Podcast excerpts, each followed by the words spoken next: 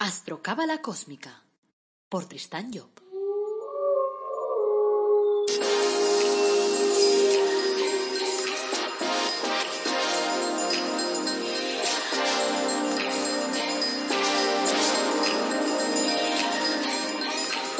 Astrocábala Cósmica, episodio 91. Te brindo una calurosa bienvenida a Astrocábala Cósmica, el programa en el que te hablamos de astrología cabalística y de cábala de forma amena, directa, clara, de esa que puedes practicar todos los días. O sea que maravilloso, maravilloso, maravilloso. ¿A qué esperas? Sígueme, vamos, vamos. Bueno, este es el episodio 91, es jueves 19 de octubre de 2020 y esto es astrología cabalística. Hoy hablaremos de Plutón, el planeta regenerador. Soy Tristan Job, tu astrólogo, cabalista y escritor cósmico, y llevo más de 30 años inmerso en esos temas. Pero como siempre, antes de arrancar, pues recordarte que tenemos ahí una web que se llama el Árbol Dorado Academy, en el que tienes pues cursos gratuitos y además tienes productos de crecimiento personal que son absolutamente únicos, como por ejemplo, pues el árbol de la vida personalizado. Y de paso también te recuerdo que en mi página tristanjob.com, allí además de encontrar todos estos podcasts, tienes un apartado que se llama Carta Astral y allí pues te encontrarás con tres opciones para poder trabajar tu carta astral que te ayude pues de alguna forma pues a reconocerte, a saber mejor cómo eres, a saber por dónde andas en la vida, o sea, que, a, que, a que veas a ver cómo, cómo manejar mejor tu película, porque al final eh, la base de todo está en conocernos. Y entonces, claro, a través de la carta astral para mí es el mejor método del mundo mundial para conocerse uno mismo. Entonces, también aprovecho para pedirte que pues me expliques anécdotas y cosas para que las pueda trabajar yo en estos podcasts. O sea que cuéntame si tienes alguna cosa relacionada con la astrología, con la cábala, con lo que sea. Venga, ahí tienes en las notas del programa, tienes el email para poderme mandar si quieres. Bueno, vamos a empezar por un pequeño cuento. Se llama El viejo samurái. Dice, había una vez en el antiguo Japón un viejo samurái. Ya estaba el hombre retirado y se dedicaba a enseñar el arte de la meditación a sus jóvenes alumnos. A pesar de su avanzada edad, corría la leyenda de que todavía era capaz de derrotar a cualquier adversario. Cierto día apareció por ahí un guerrero con fama de ser el mejor en su género. Era conocido por su total falta de escrúpulos y por ser un especialista en la técnica de la provocación. Este guerrero esperaba que su adversario hiciera el primer movimiento y después, con una inteligencia privilegiada, para poder captar los errores del contrario, acababa con un ataque fulminante. Nunca había perdido un combate. Sabiendo de la fama del viejo samurái, estaba allí para derrotarlo y así aumentar su fama de invencible. Encontró al viejo en la plaza pública con todos sus alumnos y las gentes del lugar. Y el joven empezó a insultar al viejo maestro. Le escupió, le tiró piedras en su dirección, le ofendió con todos los desprecios que se le ocurrieron, contra él, contra sus familiares, contra sus antepasados, contra la madre que lo matriculó. Durante un buen rato hizo todo lo que pudo para, para provocarlo, pero el viejo maestro permaneció impasible. Al final, exhausto y humillado, el joven guerrero se retiró. Los discípulos corrieron hacia su maestro y preguntaron cómo había soportado tanto insulto e indignidad y sin sacar su espada, aun asumiendo el riesgo de poder ser vencido. El maestro contestó Si alguien te hace un regalo tú, eh, y tú no lo aceptas, ¿a quién pertenece ese regalo? Preguntó el samurái. Y contestó uno de los alumnos Pues a quien intentó entregarlo. Pues lo mismo vale para la rabia, la ira, los insultos, las ofensas, dijo el maestro. Cuando no son aceptados, continúan perteneciendo a quien los cargaba consigo. Interesante, ¿verdad? Bueno, vamos al tema de hoy que también resulta interesante. Para los astrólogos cabalistas y esotéricos, Plutón como Neptuno no forma parte de nuestro sistema solar, sino del sistema, podríamos decir, vecino, a cuyas vibraciones pues vamos sensibilizándonos pues día a día. Plutón no participó en los trabajos de creación de nuestro sistema solar y por consiguiente no tiene regencia alguna, ni sobre los días, ni sobre las horas, ni sobre ningún signo del zodíaco, como algunos astrólogos modernos le quieren atribuir. La influencia de Plutón sobre la Tierra data de muy pocos años y cuando empezó a ejercerla fue descubierto entonces en el exterior, ya que todo tiene que empezar a manifestarse por dentro para que nosotros podamos descubrirlo después en el exterior. Esto hace que la influencia de Plutón en nuestro día a día sea confusa y que las virtudes que le atribuyen los astrólogos pues a veces sean poco fiables. Parece ser que Plutón ejerce en el sistema solar fronterizo al nuestro funciones parecidas al que ejerce Saturno en nuestro sistema solar, o sea, funciones legisladoras. En este caso, Plutón sería una especie de asesor en leyes. En la mitología, este aspecto plutoniano es recogido diciendo que Plutón es hijo de Saturno y que éste lo devora al nacer para que un día no pueda derrocarlo. Es decir, Plutón es mitológicamente una fuerza interiorizada de Saturno, un Saturno interno, podríamos decir, y se conoce con el nombre de Hades. Sería su legislador eh, que en lugar de dictar leyes hacia afuera, pues las dictaría hacia adentro, y reinaría en la organización interna de nuestros cuerpos. Y de él dependería, entre otras cosas, pues la salud, que depende del buen funcionamiento de nuestros órganos internos. Cuando Plutón es vomitado por Saturno, siempre siguiendo la mitología, Júpiter, el nuevo soberano del Olimpio, del Olimpo, lo nombra eh, rey de los infiernos. O sea, que nombra a Hades rey de los infiernos. O sea, le atribuye las funciones internas, ocupándose allí de la regeneración de los muertos. O sea, de las cosas muertas en nosotros, no solo de los muertos físicos. Tenemos pues que su función mitológica es la de regenerar las naturalezas corrompidas de los humanos que descienden a su reino. La leyenda de Hades Plutón nos dará la información a lo mejor un poco más precisa sobre cuál es su actividad. Nos dice que Plutón se encontraba muy solo en el infierno, pobrecito mío. Nos dice la leyenda. Y deseaba celebrar esponsorios, o sea que quería encontrar a una mujer para casarse. Pero claro, ¿qué mujer quería vivir entradas de la tierra rodeada de los monstruos infernales? La solución que se le ocurrió fue raptar a una esposa y llevársela al Averno. Eso es lo que hizo Plutón, y la elegida fue la joven Perséfona, la hija de Júpiter y Deméter. Deméter es una divinidad terrestre, la tercera en el orden generacional, porque la primera es Gaia, que es considerada como la tierra primordial, en la que se forman todas las cosas y está en analogía con el signo de Capricornio. La segunda es Rea, considerada como la madre formadora de las distintas especies, y su analogía sería con el signo de Tauro. Y la tercera es Deméter, que era la tierra cultivada gracias al esfuerzo del ser humano, o sea, la productora del trigo y la productora de las cosechas. Su analogía es con Virgo y por consiguiente, después de haber estudiado las características del signo, diremos que Deméter es la tierra de las experiencias humanas, la que nos permite cosechar todo lo aprendido a lo largo de un gran ciclo de experiencias, que ese sería un poco el, resultado del signo de Virgo. DMT, que significa las letras en el código hebraico Dalet Memtau, que forma el nombre de la diosa, son las letras que expresan el ciclo de la vida humana, por cuanto DM es la circulación de la sangre y MT es la muerte. La vida consciente de la persona empieza con el Dalet. El Men es la plenitud material y el Tau es el final de todas las cosas. Así pues, Demeter es esa tierra llegada a su máxima plenitud y por consiguiente su hija Perséfona será la nueva tierra, la que está más allá de la física. O sea, esa tierra regenerada y que gracias a esa regeneración pues puede albergarse una nueva vida.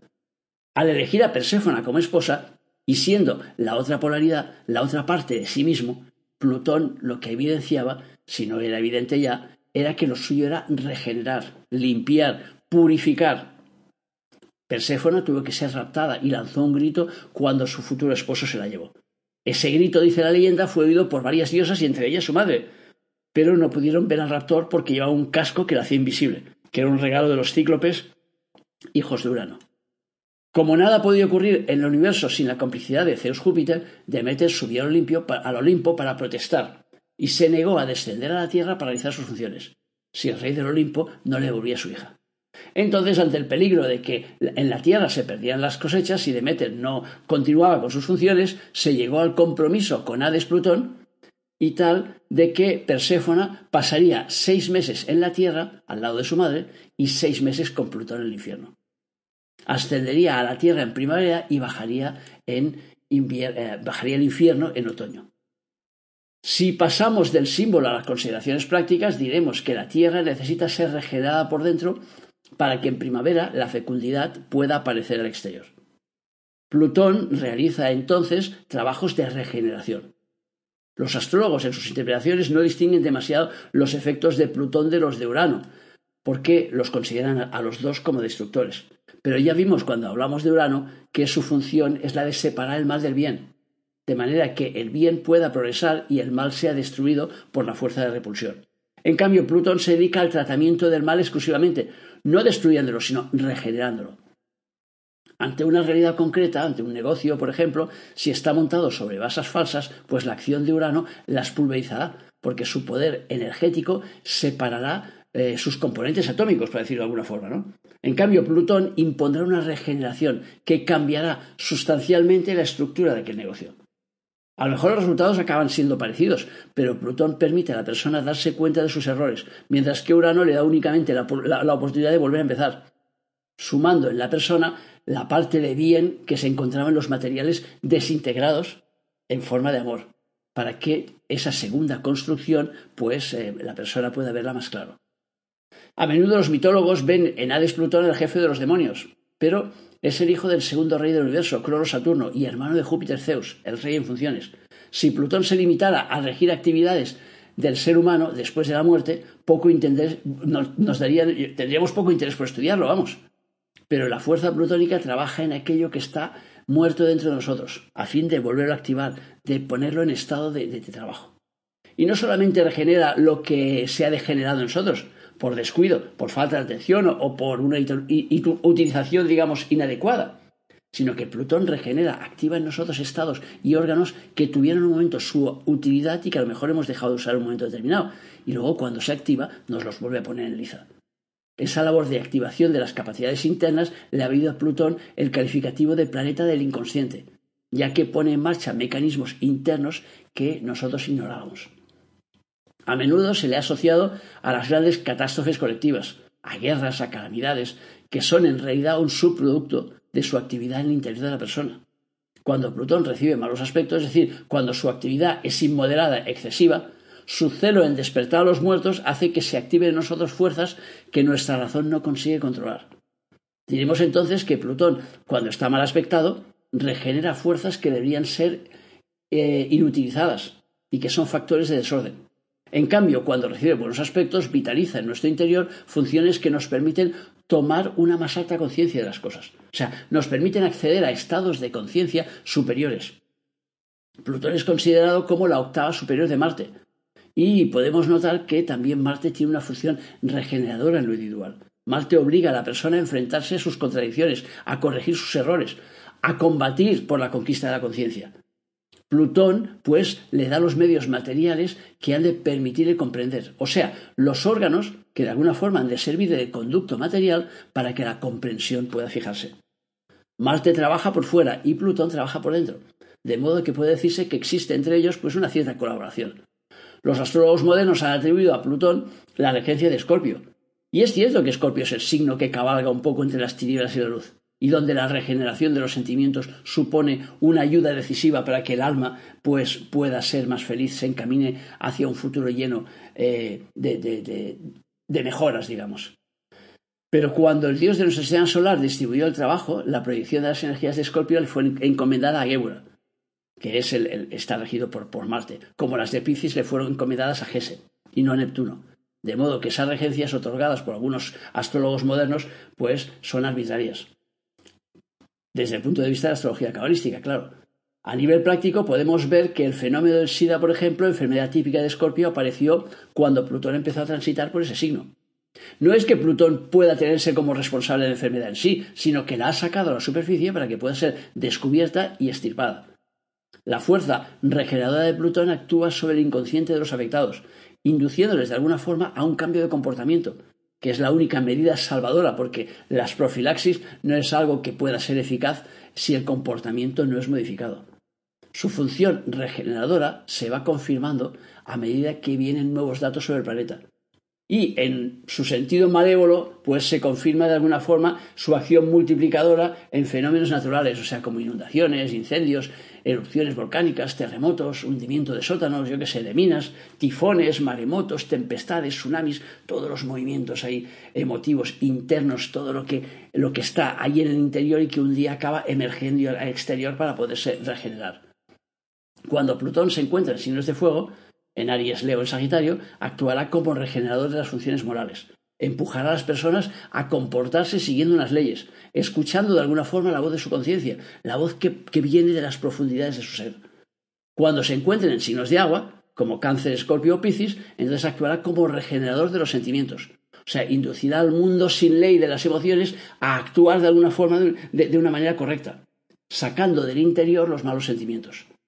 Cuando Plutón se encuentra en signos de aire, en Libra, en Acuario, en Géminis, tiende a regenerar la razón, llevando a las personas al descubrimiento de las ideas trascendentes, haciéndoles salir del estancamiento, de los dogmas. Cuando se encuentra en signos de tierra, en Capricornio, en Tauro o en Virgo, entonces lo que hace es regenerar la materia, separando las partículas puras de las impuras. Por ser un planeta como es Virgil de otro universo, como Neptuno, Plutón, pues nos acerca de alguna forma a la unidad cósmica. A través de él percibimos la estructura universal, o sea, la estructura dentro de la cual nuestro sistema solar, pues, no es más que un átomo. Percibimos por detrás de Dios, de un sistema solar, que existe, pues, un ser supremo, que constituye el órgano central que permite el funcionamiento de las galaxias. Esta percepción sublime del universo da ya de por sí un poder a quien la posee, siendo capaz de concebir la organización cósmica en toda su magnitud. Más capaz será todavía de concebir la organización de un Estado, de una empresa privada o de, sí misma. O sea, por eso Plutón se encuentra, cuando se encuentra en el ascendente o en la casa 10 de la persona, si aquella persona es capaz de interiorizar las vibraciones de ese planeta, entonces es señal que nos encontramos pues ante un gran organizador, ante una persona capaz de grandes cosas en la vida. En el momento que estamos eh, realizando este podcast, Plutón está transitando por el signo de Capricornio, llevo ya unos cuantos años en este signo de tierra. Capricornio es el signo de las grandes dirigentes, de los que llevan las empresas, de los que llevan los países, de los grandes salados. El resultado ha sido que ha regenerado todas las empresas en las que había corruptelas. Todos los partidos políticos, hemos visto por ejemplo en Cataluña como Jordi Pujol y toda su familia eran causados por lucrarse indebidamente durante 24 años en que estuvo en el poder Hemos visto como dos extensores del PP acababan en la cárcel por corrupción. Hemos visto muchísimas corrupciones a todos los niveles, porque lo que ha hecho Plutón ha sido coger desde las profundidades de todo lo que estaba mal, es decir, todo lo que habíamos escondido debajo de la alfombra, pues lo ha sacado al exterior. Y todavía no ha terminado, porque ahora que está en los últimos grados es cuando todavía vamos a ver más cosas de esas. O sea, hemos visto, por ejemplo, dirigentes de países como Brasil que han sido encausados y encarcelados o sea que, de alguna forma, los grandes y poderosos han salido a la palestra porque todo lo que se guardaba debajo de la alfombra va a salir al exterior. Y todavía le queda un ratito. O sea que es uno de los trabajos principales que realiza Plutón, es sacar lo que está podrido, sacar lo que se guarda. Entonces la gente que estaba haciendo cosas que no estaban bien y que se creía a salvo, cuando Plutón pasa por Capricornio, sobre todo si esa gente tiene poder, pues no, no van a estar a salvo. O sea, todo eso va a salir al exterior porque es el trabajo principal. O sea, que Plutón es un regenerador. Pero claro, para poder regenerar algo hay que sacarlo al exterior, hay que hacer que se vea. Y eso es lo que está pasando ahora en el mundo, en el mundo entero. Bueno, pues hasta aquí las notas sobre Plutón y sus cualidades, o sea que espero que te resulten útiles y que te ayuden a ir más allá. Gracias por escucharme, por seguirme, por valorarme en las redes sociales, por apuntarte a mis cursos, por darme feedback y por darle ese me gusta que hace que las cosas pues se muevan un poquito más y por lo tanto puedan llegar a más gente. Si quieres dejarme alguna, alguna duda o alguna, alguna pregunta, pues me la envías por email y te recuerdo que en la página web de tristanjob.com pues tienes la posibilidad de solicitar una consulta para que te ayude a conocerte mejor, para que ayude, te, ayude a entender los entresijos de, tu personalidad, a saber un poquito eh, más cómo utilizar pues las cualidades que la vida te ha dado. Bueno, te recuerdo que el próximo miércoles tenemos un podcast sobre cábala práctica, así que no te lo pierdas. Y como siempre, pues desearte un día feliz. Y sobre todo que te acuerdes de nuestro lema, apasionate, vive, cambia.